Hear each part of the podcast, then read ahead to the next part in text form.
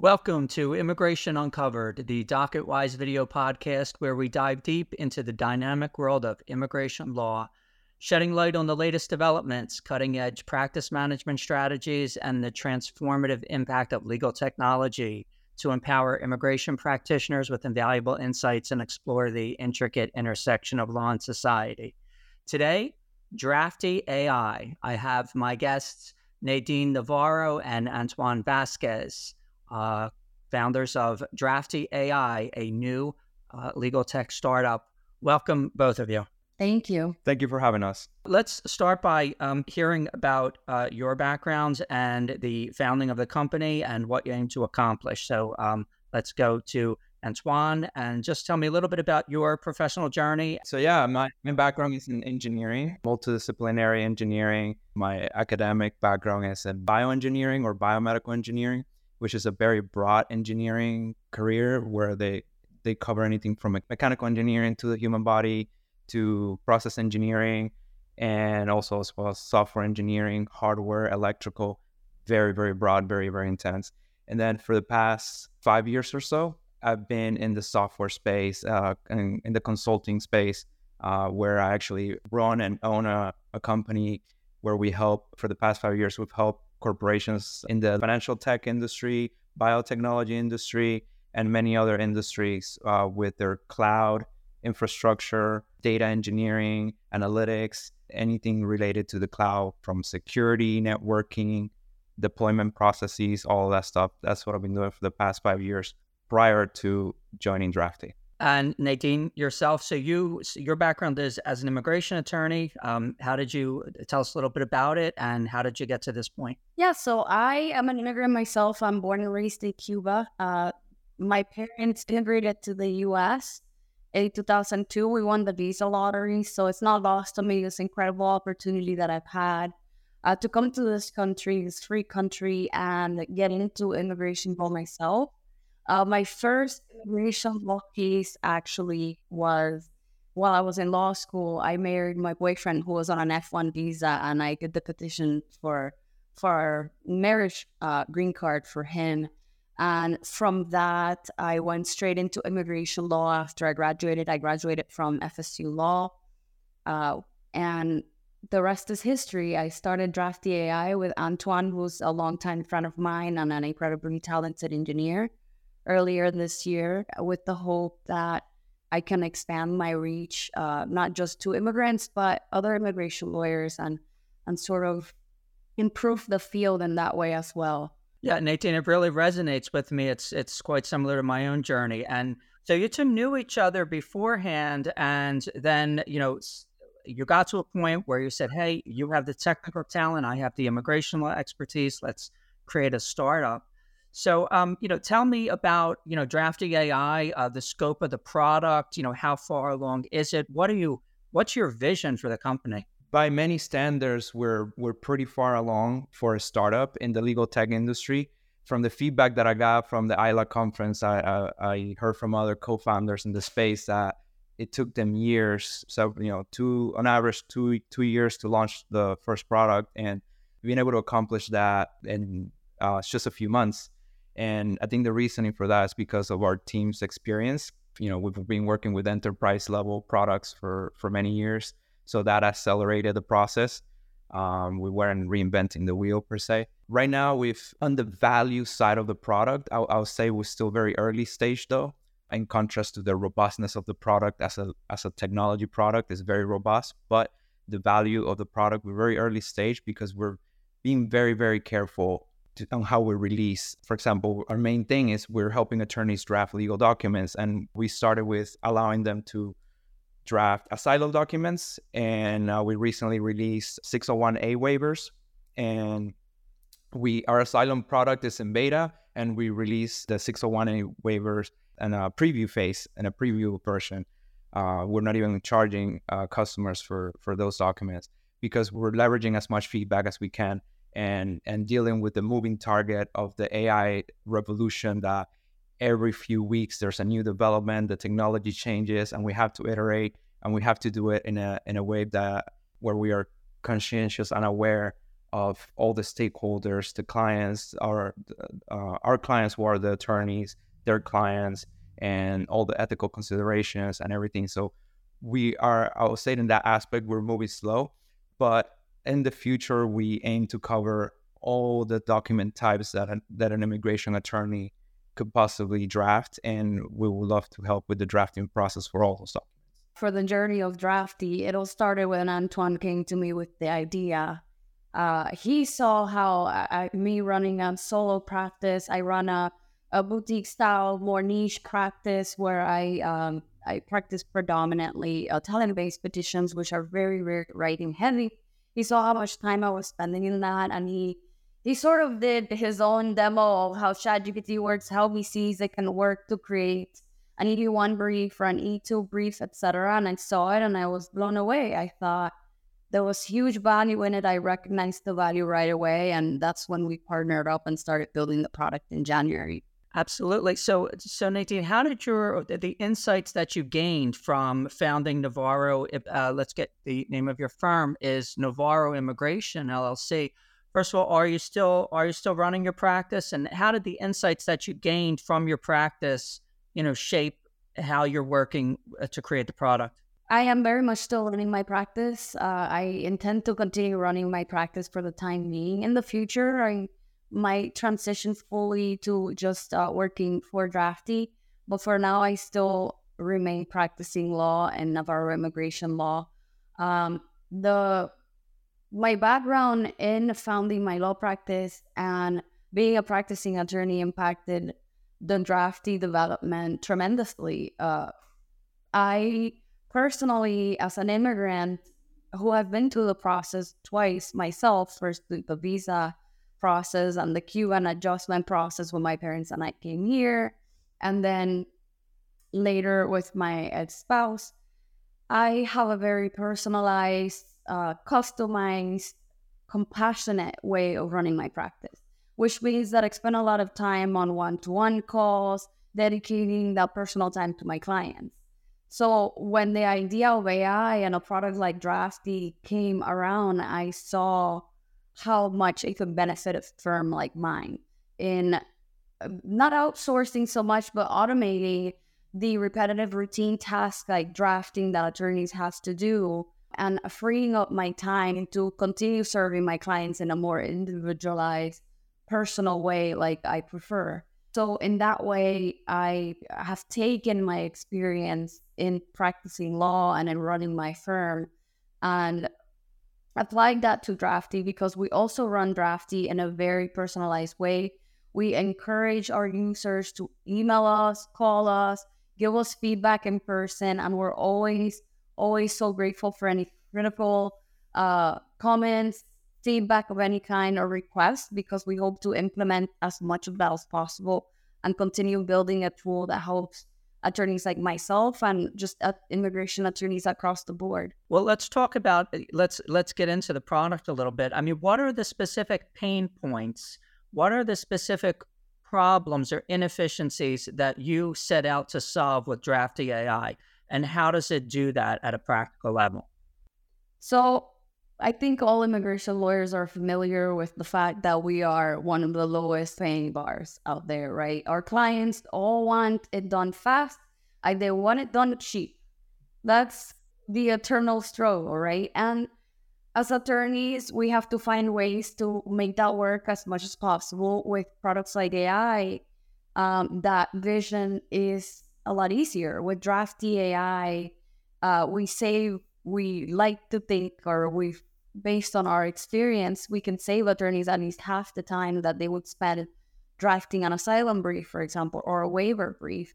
And they can either repurpose that time to uh, working on the case more, more client communication, more case analysis, those other more nuanced uh, judgment calls and parts of being an attorney, or even repurpose that time to service more clients and grow your firm. So in that way, I see drafty revolutionizing the practice of law. Now, at a practical level, where is the uh, where are the data inputs coming from? Uh, the client data that you're going to be using to kind of draft your brief. Where where is that coming from? How is the AI working? I mean, is it what's it powered by?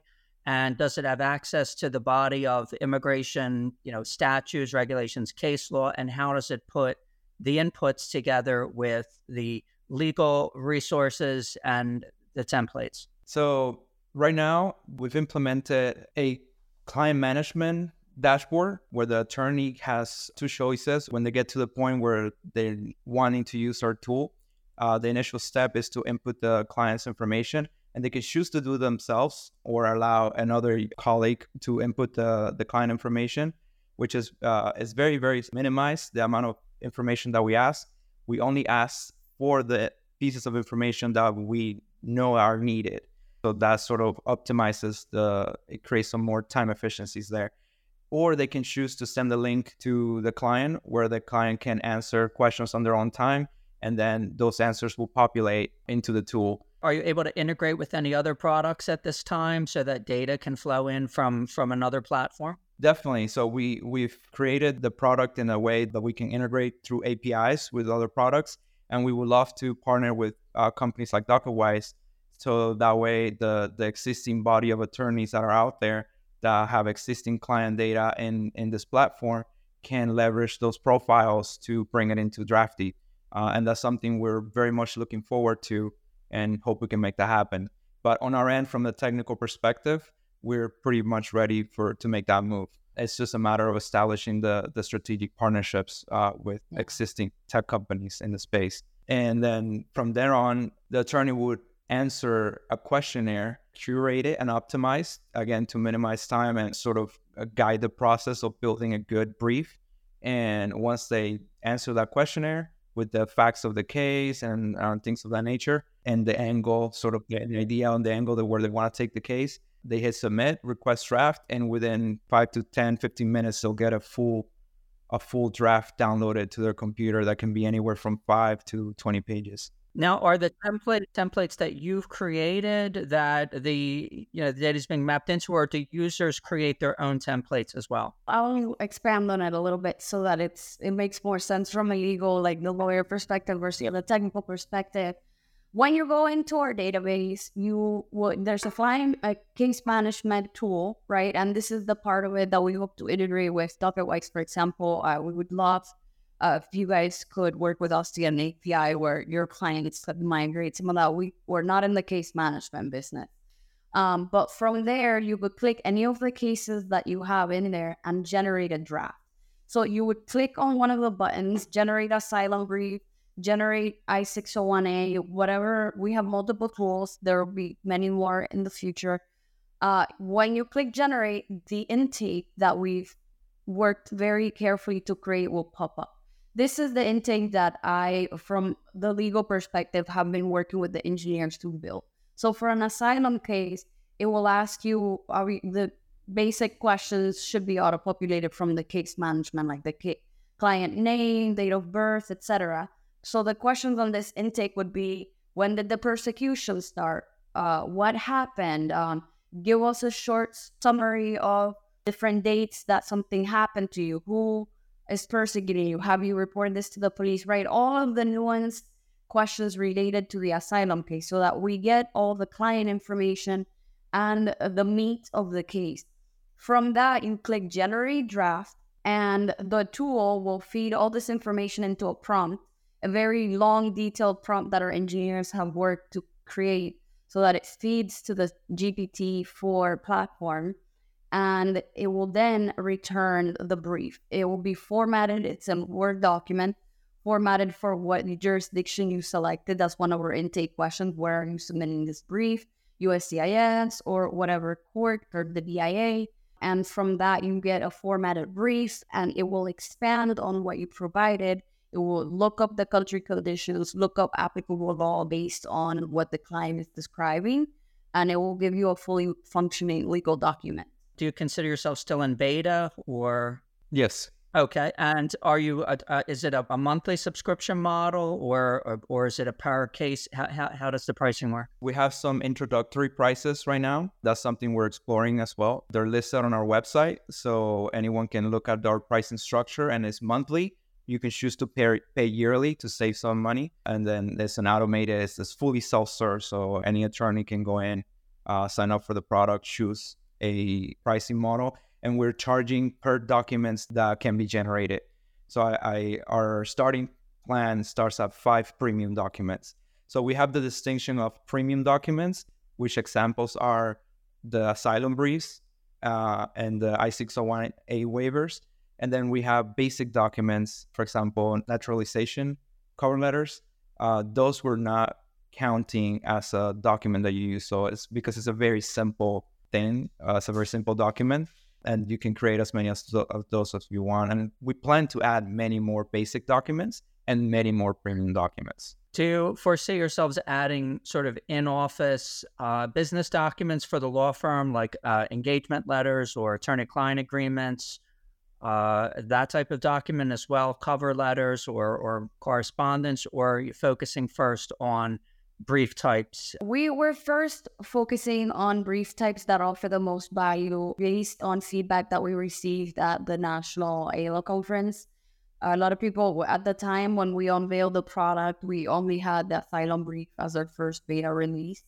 And a lot of people asked for the 601A waivers, which is why we release that next. And then we're working off of feedback here. A lot of attorneys have asked for uh, specific documents. We have limited time and resources, right? Everyone does. So we're working based on that. But in the future, we do envision offering not only every type of document, briefs, cover letters, etc., that an attorney might need to submit to USCIS or court, but also even those internal documents as well as they, uh, based on survey, are seen as useful to our clients. We'd be happy to integrate those as well in the future. You mentioned templates. So within our premium documents, there's no templates at all. A even briefer summary of how the tool works is we take information from the client and the attorney or solely from the attorney. We feed that once it hits submit a request draft, we feed that through our software engineering layer and our prompt engineering layer, which there are actually not just one prompt, there's many, many prompts and it's, it's being curated for months and months and it's con- it continues to iterate the way we prompt the AI.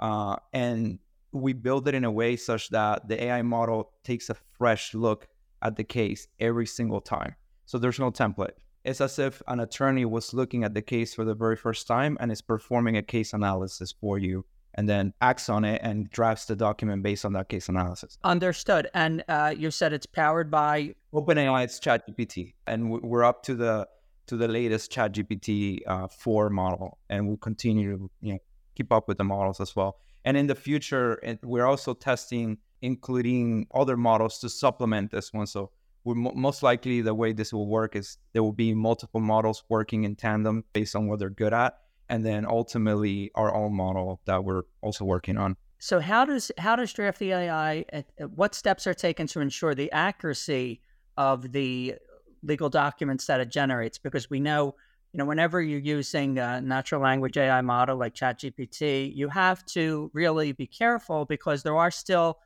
a lot of issues with you know hallucinations or made up cases or other inaccuracies that you know of course an attorney needs to really uh, very carefully uh, you know check every everything before you would you would submit any document so uh, you know how how what steps are taken to check the accuracy to start there's there is worth making the distinction that going to ChatGPT on the web browser, if you should sign up for OpenAI and you start using it there, it's very different from using a tool like Draft AI. So when you use it on the web browser, they do train on the data that you provided. So they do leverage that data. That's a little bit irrelevant to the accuracy, but they also the model has a lot of creative freedom. So there's this notion of temperature within AI within OpenAI's language models. And temperature is the amount of creative freedom that is given to the model to process what you're asking and, and come up with an answer. So on the web browser, it's very creative. On our tool, we're using their APIs, uh, application programming interface. So we're we're talking to ChatGPT programmatically, and we get to set that temperature parameter to zero. So essentially, is as non-creative uh, or as it has zero creativity to make things up. Obviously, it's an evolving technology. All other te- all other AI startups are struggling with this, as you mentioned. Uh, so we still have to be very careful, and our end users have to be very careful and and read things before they go with it, before they run with it. But also, besides uh, besides that, over the past several months, we've been testing and iterating and hearing feedback from uh, attorneys that are using this, and we've uh, putting guardrails into our prompt engineering layer and and modify the prompts and continue to iterate it in a way that we guide the model into producing the most accurate reliable and consistent outputs as possible. Understood. Well, you're new, but do you have any success stories or uh, notable case studies, uh, you know, from the feedback that you've received from your current users, where uh, you know Drafty AI has significantly improved efficiency for immigration attorneys? You know, we've had very limited time, even in beta stage, since we released the first asylums and the waivers were just released, what I think a couple of weeks ago, maybe, and those are in preview mode. But uh, I have uh, presented at conferences, and we, you know, I'm in, in touch with a lot of AILA people. I'm involved, so I have heard back uh, via just personal conversations with people who have approached me. They're using our our tool, and they have produced an asylum brief, and they've told me it saved them significant time, right? Something that would take them all day was taking them now a couple of hours because they could fill in this intake. Still very careful what to fill in, right? Still putting in the full scope of the client story, the intake that they got from the client, getting the the document already formatted, already kind of ready to go, and all they have to do is read through it as if your paralegal or whoever you, you use to write it and let's say if you were to outsource it's presenting it to you. So now it's it's moving more to a review uh, versus starting from scratch. Because even attorneys that use, and you know, a lot of attorneys we have our, our briefs that we use and we repurpose. Um, but even then, for an asylum brief, for example, or a waiver, you have the statement of facts section that takes a long time to put together because we have to comb through all the intake from the client, make it sound good, organize it into all of that is done for you. So from that perspective, I've had a lot, a few of our colleagues approach me and let me know that they've used it and they found tremendous use in it, saved multiple hours of, you know, that they would have been spent writing this.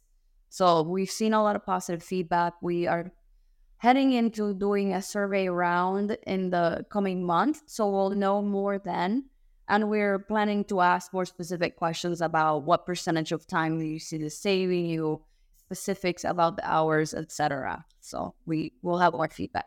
Yep, and from a from a more data oriented approach, I could tell you somewhere around twenty percent of our users have had a trial and they made the decision to pay for the full year. So that that tells me they saw value enough value in the product to know that they're gonna use it at least for the next year. So I think I think that that was a good validation for us. And are you offering free trials for those who uh, want to get a taste of it before committing to a subscription? Definitely. Right now, anyone can go to our website, sign up. It it does require you to add a credit card, but you get a you won't be charged for the first thirty days, and you get to if you don't want it, you can cancel. You can self serve cancel. There's an option that you can just terminate the trial. And what's your go to market strategy? Like Nadine, you mentioned you've been around to conferences. Which conferences have you been to? How are you planning to promote the product? Uh, we first unveiled our product at the AILA National Conference in Orlando this year. Uh, that was at the end of June, I believe. And that was kind of our first taste on the market. We used that more as a opportunity to showcase our product more than sales because our it was brand new. We had just released our first tool, which was the Asylum Brief, and it was still in testing mode. But we wanted to get user feedback. We wanted to get our name out there. There were quite a few other AI tech companies out there too. We were the first to have a, a actually run a functioning AI product already, uh, ready to use. So after that, I spoke recently at the AILA Central Florida conference last month on the AI panel with Greg Siskind and Ruby Powers. Uh, and, you know, just continuing to attend conferences, present, bring the information to the attorneys. A lot of attorneys are apprehensive about AI. So we plan to use social media as well to publish information that is useful and helps dispel some of the myths about AI and just continue to speak to quality. Yeah. Yep, let's talk about that. Let's talk about some of the reception that you've got. What's some of the apprehension about? What kind of misconceptions have you come up against and and what have your responses been? So one of the main apprehensions that I see is that attorneys think AI is going to be replacing them. Right? And this is something that I think it's it's part of the the AI fears, right? And I like to remind attorneys that AI is not new. AI has been around for years. If you use Siri, Alexa, self driving cars, Roomba robots, and the list goes on, you've been using AI for a long, long time. So, this new wave of AI technology that is sort of invading the legal field um, that came after G- you know ChatGPT was released like last year, it's just sort of a continuation of this technology that we've seen expanding through the years. Um, I don't think AI is going to be replacing lawyers. There's a lot of nuanced judgments, uh, empathy, case analysis, different things that lawyers do that it's just AI is not good at that. And it's not meant for that. So I don't see it replacing attorneys ever. Another apprehension that I, I've seen is attorneys worry that having AI is going to mean they offer less personalized legal services, right? Oh, it's just going to be robotic. It's, you know, it's not the same. And I just think that's kind of a really old school way of looking at it. A long time ago, everybody thought computers were scary and email was scary. And, you know, back in the day, attorneys would write actual letters, and a lot of attorneys didn't want to adopt email. Um, back when computers were made, we had a lot of similar pushback. So it's it's similar. I do think that AI is going to be the future. I think it's going to take over not only the legal industry but everywhere because any technology that has this much potential to improve efficiencies and make tasks repetitive tasks this easy it's going to you know it's going to take over and i think this is a good thing just like email was an amazing thing to help with communication and improve our processes and ability to reach more people. AI and tools like Drafty AI have the same positive influence. Well, let me ask you this question. Let me be a little provocative. What do you? How do you feel about AI on the adjudication side? Uh, so, if we're, you know, uh, I mean, it, clearly uh, there can be efficiencies to be gained on the government side. Do you do you think there would be a role for tools, AI powered tools in the government to do some of the adjudicatory work? And how do you feel about it? Yeah, we actually, Anton and I were discussing this just the other day, and I was running this by uh, one of uh, our colleagues. And I, I think that it would be phenomenal if USCIS would adopt AI. I think it would cut cross uh, processing times. Imagine a world where the package goes to USCIS and there's an AI that can automatically, in minutes, check whether the birth certificate, marriage certificate, medical, and every document required for a marriage petition is there. And check the form that everything is answered, the format is right, the language is right, there's translations included, you know, all the basic things. That would cut the amount of work of the officers significantly. And I think we would see a, a much better adjudication times across the board, which would have a even bigger impact than anything that we could do with working with our colleagues. I think that if it's adopted um, on the adjudication side, at least with USCIS, which is more transactional and deals with more per- paperwork versus a judge or a court, which is definitely more nuanced.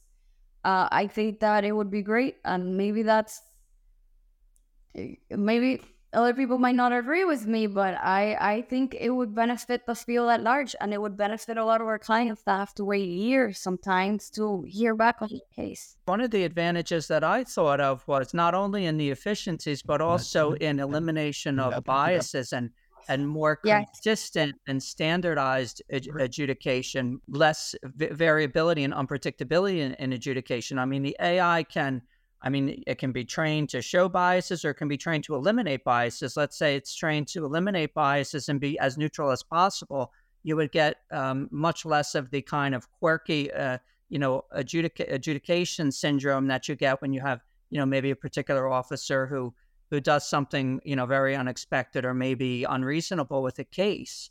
Uh, the AI, I think, could be much more predictable in adjudications, and I think that's potentially one of the big advantages. What do you do with the fact that the ChatGPT, its uh, latest, uh, you know, data is from what is it, 2022 or 2021? I mean, they're always a year or two behind on the data that they have access to. So, how do you ensure that the results that you're getting are up to date? About a week ago, actually, OpenAI released a new model that it's up to date on up to April 2023. The good thing is that they're working very very hard at at catching it up. And uh, Sam the CEO promised that he's no he's never gonna get, let the model get that far behind again. So they're gonna every new release is gonna get even closer to up to date. And uh, even the CEO from Microsoft jumped into the keynote and supported his claims. And he stated that Microsoft is also working really hard to support OpenAI into you know making this tool as robust and as up to date as possible. Like on their end, they're working on the data center, upgrading the data centers and and allowing them as much compute power as they need to make this incredible technology possible. And on our end, like I said before, we're testing including other models into working in tandem with ChatGPT because there are other models that have newer information available or they're more flexible as to what you can feed it. And we're also working on compiling our own database of case law that way we can uh, you know at least those newer case laws and and we can feed them on uh, as they come out. So that way hopefully within within a few months or so you're gonna see this changing tremendously. Uh, and and I mean and right now I, I, we've heard from attorneys that even if the if the case law is not super up to date those are minor minor changes that they can go in and update update the language maybe update the case law and but it's still the tool is, is tremendous help because then the, the bulk of the work is done. And you just sort of have to change the angle and you know that is in a in a way that's compliant with the newest case law. Let's talk, talk about that in a little bit more depth. I mean um, you know if you're taking an asylum case at first glance i mean the standards for gaining asylum and the statutory sections and everything that you have to satisfy that's very easy to access but suppose you were writing an appeal brief, let's say, uh, especially, well, either for an asylum or let's say for another type of case, like an employment based case, you'll have a body of appellate decisions from the AAO or from the BIA. Uh, you know, those are not always, I mean, you have to go to specific websites to access those decisions. I mean, how will you go about, as you develop your product, making that body of law? Uh, av- available for the AI to access? From what I've been learning, it's all about building strategic partnerships with the companies that hold, that have access to the data, or uh, strictly brute force, like not brute force, but uh, just putting a lot of work into connecting a bunch of data sources or building automations to continuously bring in the data from many data sources. That's one of the reasons why we haven't released those type of Because those capabilities are not there yet, but they will very soon be available to us because we're working as hard as we can to make them happen, understanding that accuracy and up to date information is vital to this type of documents. Let's talk about data security. It's very important for everyone. It's especially important for attorneys because of the requirements of legal ethics, uh, give me your sort of take on how you are ensuring the security and confidentiality of all your data in a general sense, and then specifically uh, with regard to you know the AI portion of it with the Chat GPT. A great thing that I'm that I'm really grateful for is that our team has a ton of experience with enterprise level applications, and our CTO has even background uh, has even worked with the Department of Defense. Over the years, our team has worked with many biotechnology companies that need to meet like HIPAA standards. We've worked with technology companies that has uh, needed to ma- they handle payment information, so they they have uh, PCI. They need to be PCI compliant, and then also SOC 2 compliant. And we have all this experience within our team, and we've implemented all the essentially the security that goes into meeting all these compliance certificates into the tool from the from the get go. So we're not like most startups. Uh, if you think in a traditional sense, startups that you you build your minimum viable product and then you iterate. And we we sort of we knew we knew the importance, and Nadine was very adamant and uh, you know let us know the the importance of security and we understood it right away because we relate to it from our past work and the demands of our past clients. So we made sure that even if the progress is a little slower, that the security is there from the start. And we use the cloud providers and tools that we use also meet the the highest standards of security. Great to hear. It's it's very important. Um, Nadine, uh, now uh, your current users are they mostly attorneys in private practice? Have you made any inroads into, let's say, the nonprofit sector? Because as you were talking, I was just thinking about the impact on access to justice. I mean, some of the nonprofits that really do a lot of the asylum work, a lot of the humanitarian type of immigration cases, U visas, T visas, et cetera, you know, that work is labor intensive and they are limited in their capacity to help people because of how much work each case takes. So I was just thinking that a tool like yours is is very powerful in their hands and can really uh, enable access to justice for a larger number of people if it if it uh, becomes widely adopted. What it, tell me about it? So I, I completely agree, and we it's one of it's a big part of our mission with Drafty AI to kind of bridge that gap between a legal service uh, to the underserved communities and we have spoken to quite a few nonprofits, especially at the AILA National Conference. And we have had a few of the nonprofit attorneys sign up for trials. Now, the process with them is a little bit more extensive because they have to go through all the checks, uh, you know, the bureaucratic checks that go through their boss, uh, see if they want to sign up for the product and whatnot. But we are offering nonprofit discounts. We are hoping to be able to make this very accessible. Uh, aside from our mission to revolutionize the legal field and make small firms competitive and firms in general become more efficient, we also, a huge part of our field is to make legal services more accessible to the underserved community. So, with that, we're willing to work with nonprofits, we're willing to create plans that serve them, individualized plans. That's why on our website for nonprofits, we say that they should contact us and we're willing to work with whatever budget they have to offer the service to them. If they see use and something that they can implement and we're more than happy to provide the service for a portion of the fee. And are they able to get a demonstration to see how it works? They are. Yeah absolutely. We we have demos. We offer demos to everyone that wants to use the product and we also are able to offer the free trial so that they can check that out for themselves and see the tool and process in their own time. So, um, Nadine and Antoine, uh, what excites you most about the future of Drafty AI and its potential impact on the legal profession, specifically immigration? And do you think in the future you might uh, expand beyond immigration? I mean, you're very new, but has that thought even crossed your mind yet? Absolutely. I think that any company, you have to start small, but you have big dreams and big vision for the future, right? And we certainly see this technology expanding and expanding past immigration. Um, immigration is my area of expertise, so we started with that. I see uh, the most need there as well, just because the immigration field has a big gap to fill between. You know, we we don't our services are not very expensive in comparison to other legal uh, professions. So there's a bigger gap there to fit, uh, fill in terms of saving attorneys time and money in the practice. Uh, I'm very excited about the prospect of Drafty AI helping nonprofits and also just the just the social impact that it will have hopefully on the underserved community because we hope that in the future attorneys will see tools like Drafty AI and other AI tools that make the practice easier, that saves them time and resources, and perhaps accept more pro bono cases uh, do some more community uh, service that we might not be able to do now because of how overworked we are.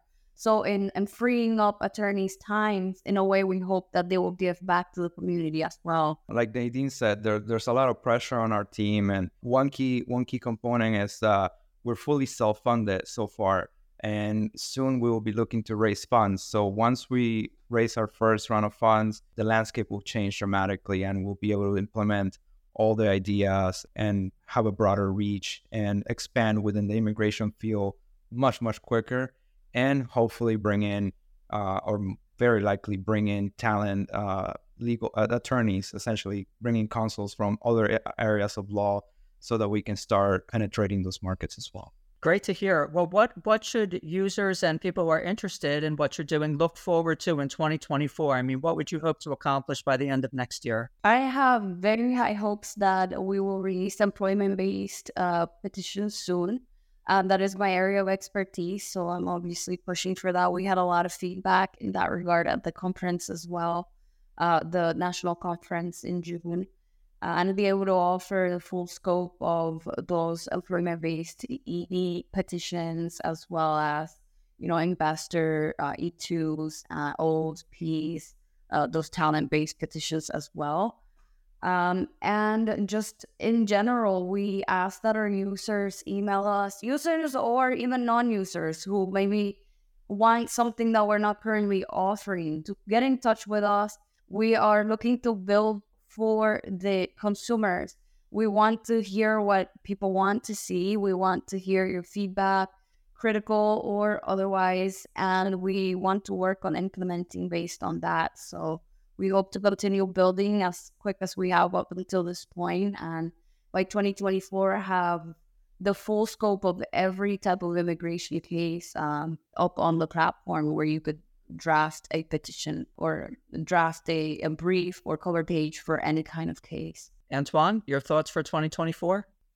Yeah, same. Uh, I, I think Nadine did a great job explaining our immediate goals. It's not going to be an easy task to come up with all those document types, but that's that's our our minimum goal. And then from a more technical perspective, within a few months, hopefully very early 2024, the tool will have access to the most up to date case law, country conditions, basically, hopefully on a day to day basis so that, you know, things are updated daily. Think that's that's our one of our most immediate goals. Great to hear. Well, we're certainly in the middle of a revolution, and I personally think that uh, the legal industry, legal services are going to be one of the most impacted industries uh, by the natural language AI model, simply owing to the, the nature of the work, that the amount of writing that needs to be done, researching of information and writing, uh, which is something that the AI does so remarkably and so powerfully. I, I really think it has the potential, as as we've said, to not only save practicing attorneys tons of time and increase their efficiency, but really allow greater access to justice and allow a lot of legal work to get done that's currently just not getting done because of the constraints of how you know how the work has been done up to this point. So it's it's a revolution. You guys are in the vanguard, um, and it is amazing to hear from you. So um, I thank both of my guests, uh, Nadine Navarro and Antoine Vázquez, uh, co-founders of Drafty AI. The website is draftyai.com. And guys, we're looking forward to having you back in the future and seeing how the product's evolved um, you know, any any other thoughts for the moment before we close? Thank you so much for having us. And like I said, I would hope that you'll be interested in speaking to us about uh, the Docketwise API and those um, potential partnerships there. James, like you said, this it, it's a revolution. It's something that us as as the human race as a whole we're we're dealing with and there's a concept of exponential improvement and us humans have a very hard time grasping exponential anything so we're all learning in this and at Drafty AI we're doing our best to stay like you said at the vanguard and digest all this information and as it comes in and, and make it available in the safest way to to the immigration attorneys community. And the technology is very very powerful. Uh, you mentioned the the concept of bias, and I would expand on that. Not only from the adjudication side, even on the attorney side, us humans tend to be very rigid in, in the way we view things and we do things, and it's sometimes very hard to change our mindset. And and you can attorneys can leverage tools like ours to expand their perspective because they can let the AI view the cases from angles that possibly wouldn't have thought of, and uh, and as that in itself is very very powerful. So yeah, we, we look forward to hearing from from our customers and anyone that would love to give us feedback so that we can make this tool the best possible for the community. And thank you so much for having us, James. You're quite welcome. And thank you both. And with that, we'll close. And please join us again for our next episode of Immigration Uncovered.